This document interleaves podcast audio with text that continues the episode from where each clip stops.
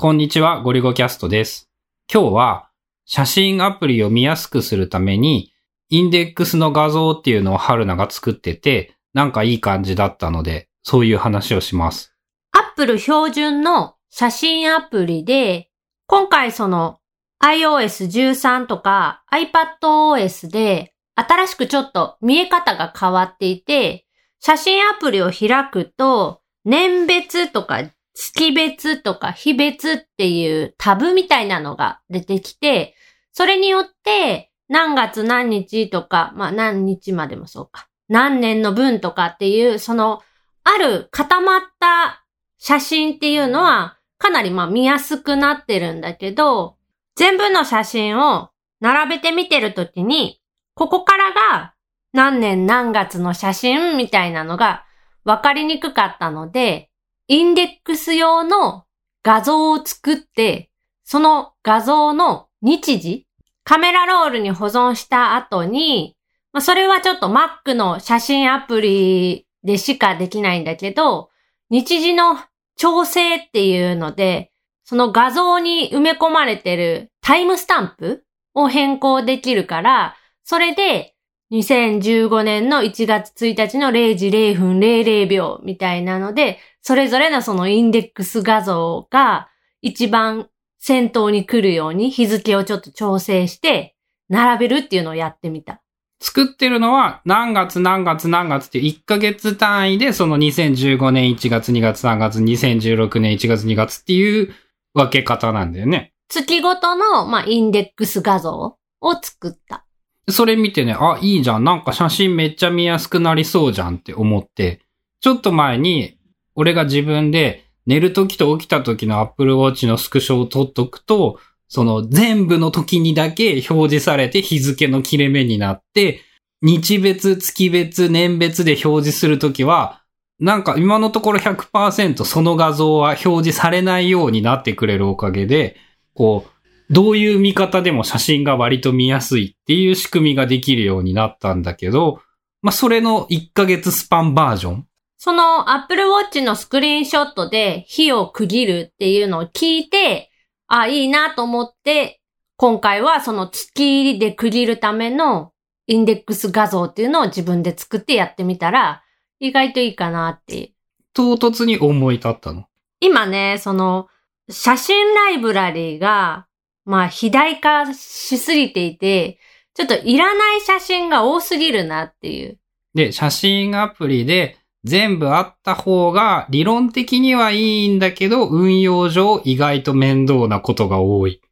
ていう感じだよね。でも、その元のデータ、写真データ自体は、どこかにその外付けのハードディスク内とか、どこかにはその置いておきたいっていうこう心の葛藤があって、結果考えたのが、1ヶ月分の写真を、まあ、エクスポートというか、ハードディスク、外付けのハードディスクに一旦、まあ、移動というか書き出しをして、その上で、Apple ID のその iCloud フォトライブラリーからは、もう同じようなシーンの写真とかをもう全部消しちゃったりとか、画面のスクリーンショットとかももういらないし消しちゃって、で、写真、子供の写真とかも、まあ全部は残ってなくてもいいかなっていうので、いい写真だけ選んで残している作業を今進めている。まあ言ったら子供の写真も当たり前なんだけど、0歳、1歳の時はさ、過剰にいっぱい撮っていて、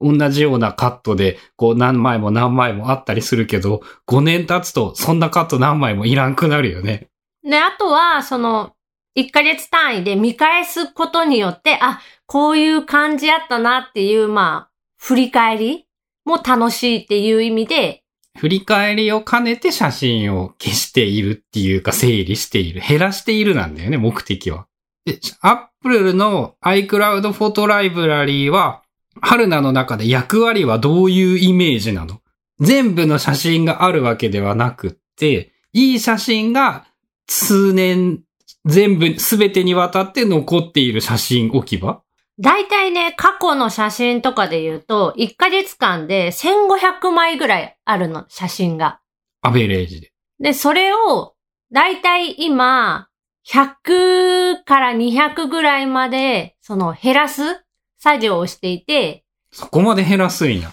結構減らすね。食べ物の写真とか、毎食ご飯の記録で撮ってたけど、それも別に特別なご飯、イベントのご飯の時以外は残さなくってもいいかなっていうので、カメラロールから別に消してもいいんじゃないかっていう。で、消していて、でも今撮るのは撮っている。記録は残したいから。で、その、あ、写真ライブラリーのポジションが記録のニュアンスとちょっと違ってっていう、なんかその厳選された綺麗なアルバムにしたいっていう感じになっているんや。アルバムを作っ、減らすことによってアルバムを作っている？っていう感じなんかな。そうするとやっぱそのインデックスとかはあったら便利だよね。写真の中に。まあ、アップルが標準で写真アプリで作ってくれる月別とか、まあ、日別とかメモリーとかも十分いい感じなんやけど、まあ、そのすべてを見たいっていう、すべての写真表示で全部ずらーってこ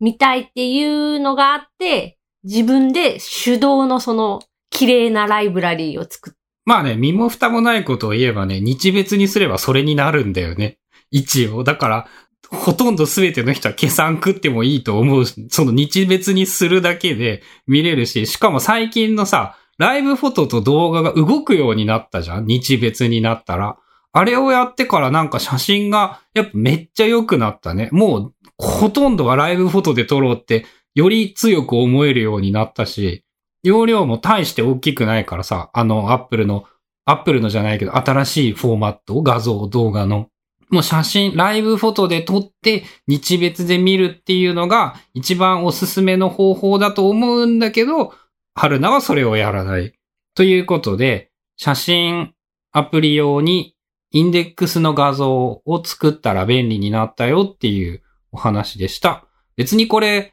配ってもいいんだよね。まあ、欲しい人がいるなら、ブースとかで無料で配布しようかな。まあ、5年分か10年分ぐらいまとめて ZIP でダウンロードできるように、春菜さんにお願いしておくので、気になる方は、ポッドキャストの概要のところを見てみてください。というお話でした。